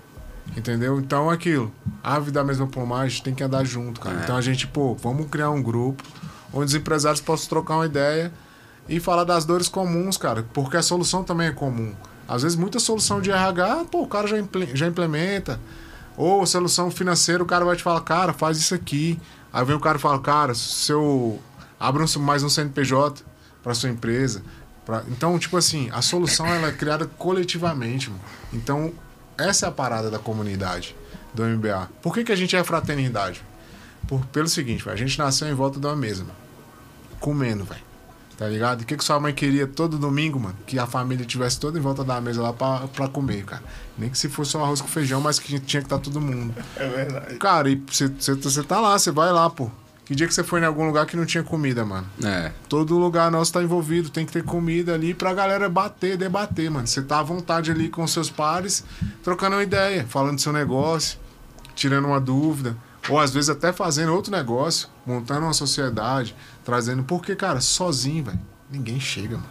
Até chega, velho. Mas vai ser difícil pra caralho.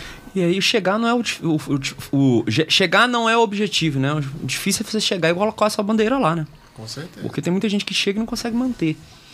É... Primeiro, primeiro, então, característica para vocês aqui, rapidão, para vocês que estão acompanhando: busca de oportunidades e iniciativa. Bom, a gente falou muito sobre essa questão aqui, hein? Falamos muito sobre a intencionalidade, sobre a ação, buscar oportunidades o tempo todo, cara, antecipar os problemas da sua empresa.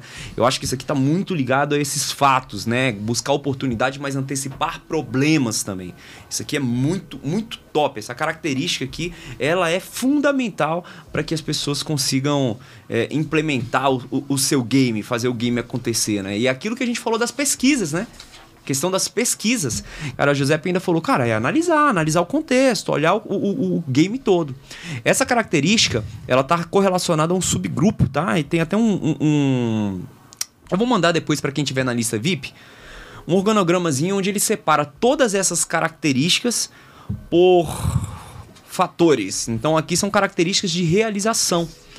É outra característica muito legal que também está aqui e correr riscos calculados. Né? Você, é o que o Giuseppe trouxe com muita clareza. Inclusive, ele exemplificou quando ele fala: na minha empresa não tem emoção. Então, é, é realmente mensurar né, as questões da sua empresa, buscar correr riscos que sejam calculados. Você não ficar ali igual um maluco, né? Se ferrando e, e, e deixando a, a, vida levar. É que, é que, correr risco não é ser um kamikaze, né? É você.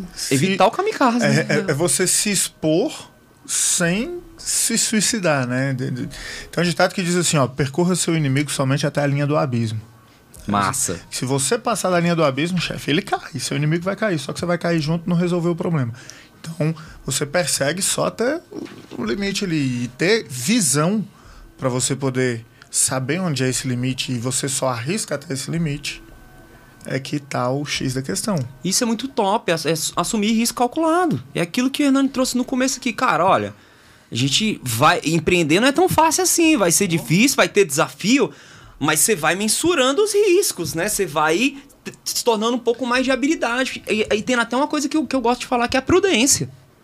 Porque muitas vezes, ah, eu sou ousado, eu vou lá e faço acontecer. Mas espera aí, a prudência é uma característica do sábio. Cara, na verdade eu vejo o seguinte, essa questão aí do, do cálculo de medida de risco, uma coisa que que me chama atenção e me deixa encantado assim, às vezes é quando o cara sabe a hora de sair, irmão. Legal, Porque top demais. Entrar todo mundo sabe. Meu irmão, mas qual é a hora de sair? Perfeito. Por que, que eu vou continuar? Por que, que eu não devo continuar? Ou vou virar esse negócio 360 aqui, vou, vou para outra Pivotar, direção. né? Pivotar. É. Então, tipo, essa é uma característica que eu acho que é fundamental também, cara. Isso vou... na pandemia foi muito claro, né, velho? Quantas empresas demoraram para pivotar, né? Cara, vou contar uma história para você. A gente que rodou um MVP do, dos conselhos estratégicos do MBA. E aí rolou por, acho que foram quatro meses, né? Quatro meses. Mano, e no final, teve um brother. Da, porque todo mundo vira brother, né? Ali você convive. A você, convivência e o relacionamento cê, aproxima. Você abre pessoas, as né? portas da empresa e, enfim. Virou um amigo. Cara, no final do conselheiro virou e falou assim: gente, eu tô encerrando uma operação de um projeto meu porque esse período aqui me mostrou que é melhor eu parar de investir energia aqui, focar energia em outro negócio que eu tenho. Eu vou conseguir escalar melhor do que eu tocar esse projeto aqui que tá me dando, tá me drenando e não tô conseguindo tracionar. E eu falei, caraca, velho. Olha que maturidade. Porque a gente tem o ego do cara, é meu filho é e eu não vou é me meu, desfazer meu, do meu filho. Que a gente cria filho pro mundo, né? Cara, acho, acho que essa foi uma das maiores lições que eu já tirei de dentro do MBA. E, velho, e ele chegou na simplicidade, velho. E falou assim, cara, eu entendi com todas as conversas que a gente teve, com todos os bate-papos, que vai ser mais saudável se eu parar esse projeto aqui, que eu toque ele depois, daqui um ano, dois, enfim, whatever. Mas eu vou fechar esse projeto aqui, eu vou encerrar essa empresa. E vou focar aqui porque aqui vai me dar uma escalabilidade melhor e vai me fazer melhor. Eu falei, mano, eu quero, eu quero chegar nesse ponto. Eu quero ser esse cara de, de, de falar, velho, aqui é hora de parar e vou focar num outro projeto. Porque o ego da gente não deixa a gente fazer isso. É, é, é muito louco, é o que você fala, tipo assim, é muito louco. E são coisas que puxam a gente para trás e a gente não se toca. Às vezes a gente fica naquele negócio tracionando, tracionando, tracionando e o É. negócio não vai. Tá em movimento, amigo. Quando tá em verdade- movimento, você não tá vendo o que, que tá acontecendo na E, pista, na verdade, não. não é nem só pra sair, né, do negócio, cara. Às vezes, cara, você recebe uma proposta e outra, né, mano? Cavalo selado só passa uma vez, cara. E às vezes você fica ali, pô, mediu demais, mediu, acabou perdendo. Às vezes, pô, você podia vender a empresa, botar um sócio, pegar uma grana pra alavancar a empresa e tal. Muito e às vezes top. o cara, pô, não, velho. Será, será, será? E aí já era, irmão. Aí já perdeu a vez. Perdeu já o timing, É, já era. Já era, cara. Tem que estar ligado. Uma outra característica que, que o Sebrae traz é exigência de qualidade e eficiência. Isso é muito louco. Eu trabalhei no mercado digital um bom tempo. E no mercado digital, a, a máxima era assim, né? A máxima era assim, cara, vem que você vai receber quatro vezes mais. Garantia estendida. Só que o cara sempre fazia uma, uma oferta quatro vezes maior do que ele entregava, né? Então isso é muito louco, porque se você pensa em ter um bom LTV na tua empresa, se tu pensa em perpetuar o teu cliente numa recorrência, cara, você tem que entregar 10 vezes mais que você prometeu, meu amigo. É isso. Isso é muito louco pensar. Já pensou, tipo, cara, uma coisa que eu acho muito legal lá no MBAR lá, cara. Acabou o almoço lá, pesquisa e satisfação, mano. Acabou, pesquisa e satisfação. E isso é massa, Você velho. sabe que são dois, duas coisas que a gente observa muito. E o motivo pelo qual a gente manda esse pesquisa. Um é que o que não mede não é gerenciável. E o segundo é o seguinte, velho. Como que eu vou descobrir se eu posso melhorar ou onde eu posso melhorar se eu não tenho alguém me dizendo que eu, que eu posso melhorar em um ponto X ou Y? Isso é tão louco, José, que eu fiz uma parada na minha empresa, tô fazendo agora, quarta-feira agora finaliza. A gente rodou uma pesquisa de satisfação para mais de 500 escritores. Chuta quantos feedbacks a gente teve negativo, do cara puto mesmo, aquele cara virado no giraia. Eu espero, de 500, eu espero que menos de 25. Não, a gente teve três. Ótimo. Cara, só que todo mundo falou isso ótimo. Eu falei, não, não é ótimo. Não é ótimo por quê? O que te ensina Porque esses se a três? gente se apegar no que a gente fez de bom, a gente vai deixar de olhar por três, pros três. Cara, eu peguei os- o feedback dos três, tirei o nome das pessoas. Quarta-feira tem uma mentoria com todos os nossos autores. E a mentoria vai ser em cima desse feedback. Porque se eu olho pro que eu deixei de fazer, isso me dá muita possibilidade pra fazer, né? Agora fica uma pergunta seguinte pra tu, velho. Teve de 500, você teve três lá que deu real, que mandou a real. Mas será que também, às vezes, outras pessoas não deram real por, por, pela forma que foi pesquisado? Pelo, as perguntas que estavam ali naquela pesquisa? Ou como se, tá ligado? Porque às vezes se você muda, mudasse aquilo ali, ia surgir mais alguma coisa. Mas agora tu já tem uma base pra dar.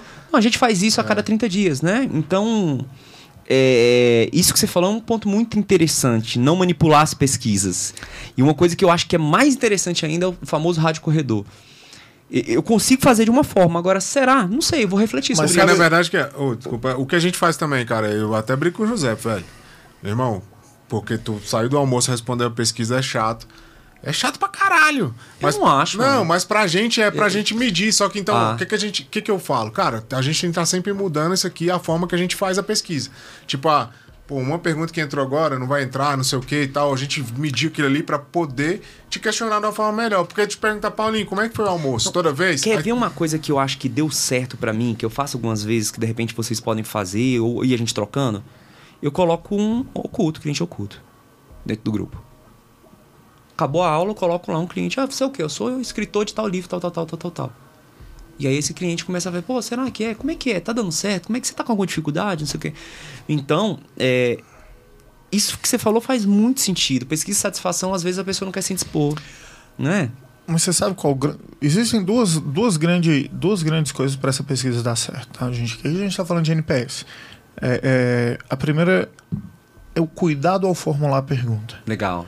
Porque o lance de manipular uma pesquisa Não tem nem o que fazer a pesquisa. né? é. Não, mas às vezes você manipula sem querer. E aí eu Massa. vou te explicar. É, Paulinho, não é verdade que o almoço foi legal? De 0 a 10, você concorda ou discorda? Ah, não, aí também tu tá sendo um Não, safado. não, eu tô sendo bem esdrúxulo, mas pra você entender. Sacou? Pô, quem disse que essa porra desse você, já, legal? você né? manipula na pergunta. E às vezes a gente faz sem querer. Intencional. Não é intencional. intenção, né? Mas você quer só saber o que, que o cara achou, mas a forma com que você escreve a pergunta manipula a pesquisa. Isso, isso é tão louco de pensar, mano, que, por exemplo, lá a gente tem uma regra assim, quando a gente roda as pesquisas, a gente roda a cada 30 dias. Roda no WhatsApp, roda no outro, tem um cliente oculto, tem várias formas de fazer. É, Mas eu não vejo as pesquisas. Eu só vejo a pesquisa quando ela acaba. Porque a gente tem que tomar até muito cuidado pra não interferir nesse processo, né? Porque isso que você tá Sim. falando faz muito sentido, José. Mas tu, tu responde a pesquisa? Todo, todo mundo responde. Não. Por exemplo, Você responde. Não, você responde. Ó, vamos Como falar- usuário, pô. Tu, tu, tu recebe e responde? eu sempre respondo. Por exemplo, quando vocês mandam, eu sempre Não, respondo. a sua. não, a, sua, Na sua empresa. A sua. A mesma pesquisa que você mandou pra galera, você responde ela? Claro, pô. Como é que eu vou saber se tá validado ou não? Não, pô. Só pra saber se, o- Ah. se o Pra processo. saber se todo- ela não tá tendenciosa. É, pô, se o Não, processo todo responde. tá. Porque uma coisa é quando você tá elaborando ali, tá ligado? Outra Ah, coisa é ela chegar Quer pra ver tu. uma que eu fiz que eu achei legal? A última, é, foi a antepenúltima. Uma legal, top. A gente fez assim, cara.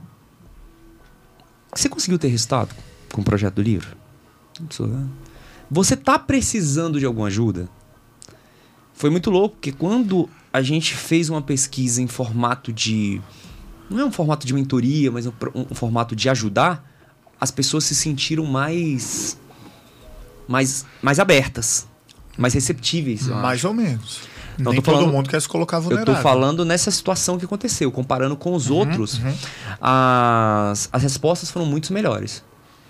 Assim, quem não quer se colocar vulnerável, quem é bom, o cara vai falar: Não, eu mesmo já fechei aqui, eu sou o cara, eu sou o pica das galáxias e tá tudo certo. Por isso que eu acho que esse lance que você colocou é muito interessante de mudar o método. Testar vários métodos e, e- e- e o que o José colocou, a gente comparar esses métodos, né? Cara, porque a gente é o seguinte, velho. A galera que tá com a gente sabe, a gente faz pesquisa o tempo inteiro. Tu vai no almoço, tu responde. O cara que tá no, no grupo lá, no, no conselho. conselho. dele, terminou, cara, ele responde. Aí ele vai falar o que, que ele achou, até do café que ele tomou. Ele tem a liberdade pra falar. Não, pô. até da cadeira que ele tá sentado. A, sentado. gente, a gente já teve feedback e falou assim: olha, essa cadeira aqui, pra ficar duas, três horas, ela não, não é tão Não é confortável. confortável. Massa, isso hein, Mano, mudamos as cadeiras tudo na outra semana. Mas é pra isso que Todas. serve a pesquisa, meu amigo. Entendeu? Aí muita gente. E Sacou? E Isso é top. E, e outra, isso é maturidade. Porque muitas vezes empresas não rodam pesquisas, eu já dei várias mentorias pra ver, mas peraí, por que você não roda uma pesquisa? Não, esses clientes, velho, não sabem nem o que tá falando, o cliente vai. Calma, calma. Res- Respira. Então, isso é. Baixa a guarda. Respira. Baixa guarda. Respira. Olha que legal. A gente falando sobre exigência de qualidade aqui e, e, e entrando num assunto muito interessante, né?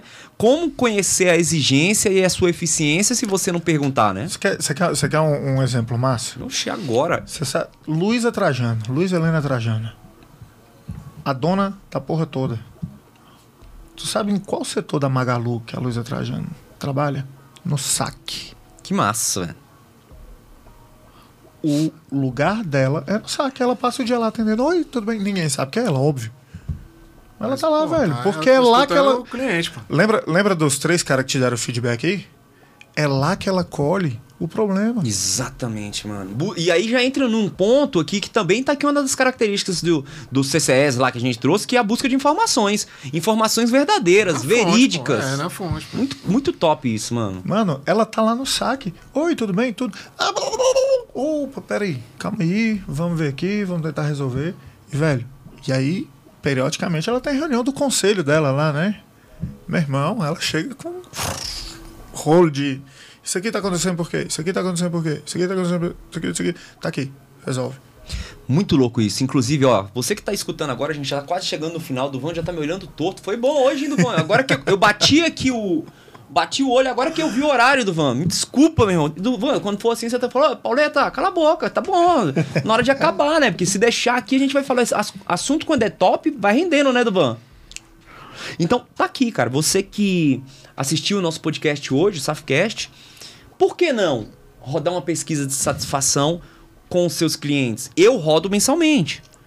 Os meninos rodam no final de cada evento. São, são produtos diferentes, mas aqui tá uma oportunidade. Você quer uma sacada melhor? Um pouquinho mais. Oxi, joga aqui, um ó. pouquinho melhor? Olha pra cá, olha, olha, olha no olho, peraí, mas faz um olhar 43 aí, vai, vai, José. Fala um, olha assim, vai. Você acha que é legal fazer NPS com seu cliente? Faz com seus colaboradores. Aí você vai saber a verdade do teu negócio. É, esse eu faço a cada 15 dias. Agora, tenha maturidade Pra escutar. pra escutar. Não é porque o cara falar que tu é um porre que tu vai lá dar um expor nele e vai demitir o cara. Usa o feedback pra melhorar o teu negócio. E outra, velho. Pega a porra das informações e usa, né, mano? E usa. Vai botar na gaveta pra quê, velho? Senão aí é melhor nem fazer, continua do mesmo jeito. Aqui É. já vem uma outra característica aqui que eu já quero trazer para vocês. Então, use essas informações para estabelecer novas metas, metas comerciais, metas de controle de qualidade, meta de melhora da satisfação dos seus colaboradores, porque senão não adianta para nada, né, Hernani? Pô, aí o cara. Se você usar os resultados disso aí, cara, você vai saber se você tem que tirar produto, você tem que colocar, se você tem que melhorar o serviço. Se você vai melhorar a cadeira do seu colaborador, como o José falou, faz internamente. Porque às vezes o cara não tá rendendo, mano. Não é porque ele não quer, velho. É porque a estrutura que você tá dando pra ele não rende. Mas você nunca perguntou pra ele, pô. O cara não, não teve oportunidade de falar. Tem duas características aqui que são de realização, que ele fala persistência e comprometimento, que é uma questão muito interna. E, cara, mas uma coisa que a gente já tem que deixar muito alinhada é, será que o interno tá alinhado com, tá alinhado com o externo? Porque, por exemplo, quando você vai em busca de informações, estabelecimento de metas, planejamentos eh, e monitoramento sistemático, é- são questões externas. E aí tem que fala, cara, eu, vai dar certo porque eu sou determinado. Ô, calma. Mas nem só de determinação, nem só de força é- é, vive o homem, não. É, nem os lucros da sua Se empresa, tu- né? Velho, se tu não. A primeira pessoa que tem que comprar sua ideia é seu time, velho. Se o cara tá lá pelo salário, esquece. Perfeito. Ele vai fazer o job description dele único exclusivamente e ele não faz uma- um segundo de hora extra. Cara, e não tá errado, mano. Ele tá Não, lá por isso. ele Ele, te tá falou pra isso. que tava lá por isso. Ele não falou em nenhum momento que comprou sua ideia. Então, aí volta no que o José falou. Você tá sabendo o que a sua equipe tá fazendo? Você tá medindo se ela tá satisfeita? E entra num ponto, né? Eu, eu bato muito nesse ponto do, do Giuseppe, né? A cultura da empresa seleciona quem está na empresa. Cara, Cultura da empresa. Se você não, de- não trabalha essa cultura da empresa, porque é, a gente pode ter muito, sem nenhum problema, ter negócios por interesses. Colaboradores, parceiros. Agora, verdade- se ele não verdade- entende a cultura, na verdade, toda relação é por interesse. Toda, 100%. sejam ela de grana, seja ela emocional, seja ela de desenvolvimento, com certeza. Ela tem um interesse. Paulinho, eu não sou seu amigo. Eu sou seu amigo que tem interesse. Nem que seja o interesse de me sentir bem quando eu estou com você. Legal, muito top. Então não existe relação nenhuma sem interesse. As comerciais, muito menos. Tá? E aí a gente tem que prestar atenção em duas coisas. Primeiro, a gente, até um. Até começar a pandemia, a gente brigava no mercado para ter cliente. Né? Ah, preciso ter cliente, preciso vender, preciso vender, preciso ter cliente. Hoje a gente briga para ter cliente, para ter colaborador. É verdade. É verdade. Então, chefão, se você não faz o teu colaborador comprar a tua ideia, se tu não faz o teu colaborador Ainda mais quando você vai para um formato home no- office. entrar num alinhamento do que é o teu negócio, de para onde o teu negócio vai, esquece, velho. Teu negócio não vai fluir. Né? Aí já, já dentro dos teus negócios internos aí, dos teus, dos, dos teus duas é, é, persistência e comprometimento, como é que você quer exigir comprometimento de alguém que não sabe para onde está indo? Não fecha a conta, pô. Volta lá atrás. Se É. você não comunica com seu time, ó, a gente existe para isso e a gente tá indo para lá. Jim Ron fala muito isso. Né? Quantos, quantos colaboradores seu, quantos colaboradores que você tem dentro da sua empresa sabem onde você está indo? E esse é o lance. Ele só vai comprar a tua ideia se o teu destino for pelo menos parecido com o que ele quer. Massa. E fechando essas características, até pra fechar o episódio de hoje, porque senão o Duvan vai me matar, né? Persuasão, a gente já falou muito sobre isso aqui, comunicação, rede de contatos, os contatos que você estabelece, participar de grupos, como no grupo do Hernani, do Giuseppe, outros grupos também, não só é, é, é, é, grupos de network, mas também grupos, grupos que vão te fazer crescer, cara. Meu irmão, se você quer ter um corpo legal, você vai andar com pessoas que têm um corpo legal. Se você quiser aprender a falar inglês, você vai andar com pessoa que fala inglês. Então escolher os grupos que você tá, isso faz toda a diferença, né? Chega de ser abestalhado e vai pra qualquer lugar, escolhe pra onde tu quer ir, pô. Isso A é média dá seguinte. cinco pessoas, pô. É. Na verdade, a gente pode até falar disso num próximo episódio Pô. ou em outro bate-papo que Isso seja. é muito top, mano. Pra A falar porta de tá escancarada. Falar de network, tá ligado? Porque todo mundo acha que network é uma coisa que acontece. Não, e tem técnicas e é uma característica treinável, mano. Meu irmão, você treina pra fazer network, velho. Network não acontece, não, mano. É treino. Não é chegar lá com o cartãozinho. Não, não, não. Tem técnica e eu, pô. Mas é certo levar o cartãozinho, Jean? Não. Não. né? Esquece. Esquece. Agora tem um detalhe, mano. Você tem um brother, a gente tem um brother que é japonês. E inclusive vai estar aqui com a gente. Você- próximo episódio é uns... Ele é um cara tranquilaço. É. Ele não tem essa parada, mas na cultura dele tem que ter o cartão. E tem que saber como, o que, que você faz com o cartão. Que top, Então, velho. tipo assim, por isso que eu tô falando pra você.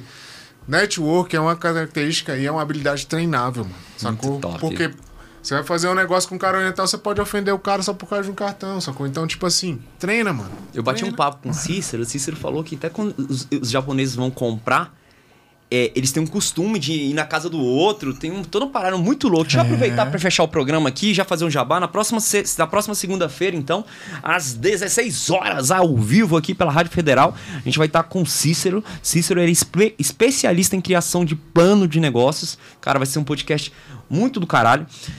Eu espero vocês pra gente falar mais sobre network. Tem um episódio também que fala só sobre, sobre network. Foi o primeiro episódio do Safcast que a gente fez com Francisco Nunes, do Clube da Permuta.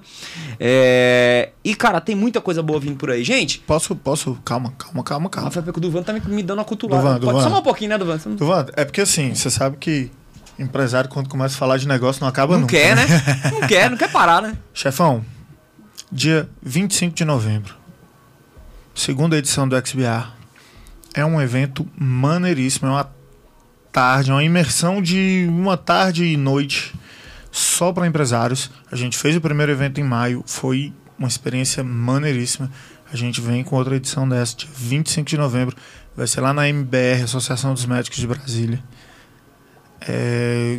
Cara, onde é que a gente pode deixar contato para quem pode quiser saber do evento? Você Fala pode aí. deixar onde você quiser. Fala aí no microfone. é, só você, é só você colocar Cara, CTA pra onde o cara vai. Não, o cara, quer, não. quer- o cara quer saber mais, velho. No link lá do Instagram, eu vou lançar aqui ao vivo, hein? O link do Instagram tá lá, já pode comprar seu ingresso. Paulinho, pra sua audiência comprar o ingresso, cara, que é fenômeno. O primeiro a gente botou quatro empresários gigantes de Brasília, o dono da Estônia, o dono da Pampa do top, velho. Pimenta. A gente botou o Ricardo Restre, que é um cara fera em liderança e tem, é dono de três, quatro negócios aqui na cidade. O Rodrigo Félix, que é o maior vendedor de plano de saúde do Brasil. Ô, o Rodrigo é muito top, velho. Eu tomei Então. uma multa de. No, multa, dei um mole, tomei uma cerveja e tomei uma multa de 3 mil reais. Esses dias estavam no encontro do Rodrigo Félix. A gente começou a, pô, bicho, tomei uma multa. Pô, sério, baixa esse aplicativo aqui que você vai ter 40% de desconto. Então paguei a multa com 40% de desconto, graças ao Rodrigo Félix. Olha então, aí, deixa, tá vendo, deixar meu Rodrigão? agradecimento Ah. pessoal aqui, ó. Você vê que network é até isso, Olha, né, network. velho? Tá vendo? velho. Tá vendo? Então é isso, galera. XBA, experiência business real. Entendeu? Vai acontecer dia 25 de novembro, tá todo mundo convidado. Vocês vão ver esse. Agora a gente tá aí em várias plataformas aí com esse evento, fazendo propaganda, cara, vale a pena. E tem muita surpresa, cara. A gente nunca faz o mesmo evento. O evento nunca é igual ao Ó, anterior. e se por um acaso você escutar esse podcast depois de dezembro, quando o evento já tiver passado, é um evento recorrente. Então você pode estar sempre buscando novas informações, são sempre novos convidados, uma temática nova. Cara, eu acho que o grande lance é você já ir lá, tacar o dedo no seguir no, na- no Instagram da MBAR. Vai lá. arroba MBR, underline BR, segue e em seguida já clica no link e garante o ingresso. Vambora, chamo junto. Gente, obrigado, velho. Obrigado por vocês terem vindo. Valeu pela paciência. Eu sei que é corrido pra vocês. E numa segunda-feira, gravação, deslocar. Mas obrigado mesmo pelo carinho. Cara, é, é o que eu falo pra todo mundo. Esse podcast, ele tem que valer mais que uma mentoria, porque pra pessoa que se dedicar, ela sair com alguma solução. Então, o cara que escutou aqui hoje, ele viu, cara, viu internamente o pessoal que tá escutando o podcast, viu um pouco do, do- internamente do MBAR, as pessoas que dão certo, as pessoas que não dão, viu aqui as principais características comportamentais dos empreendedores de sucesso. Agora, meu irmão, é só você pegar 1% desse podcast e colocar em prática todos os dias. 1% melhor a cada dia, é isso aí. Valeu, galera. Até a próxima. Duvan, obrigado pela paciência. Foi top. Me desculpa mais uma vez pelo, pelo tempo que a gente se estendeu. E, galera, obrigado. Quando a gente publicar o vídeo, não deixa de colocar o seu comentário aqui embaixo, não. Qual foi a maior sacada que você teve no podcast de hoje. Tamo junto e tchau. Valeu!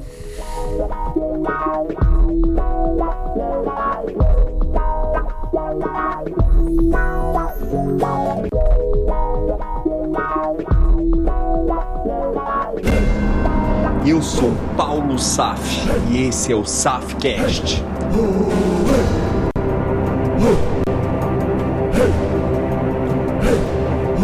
podcast para você que deseja criar uma mentalidade empreendedora de sucesso e enriquecimento. Vem!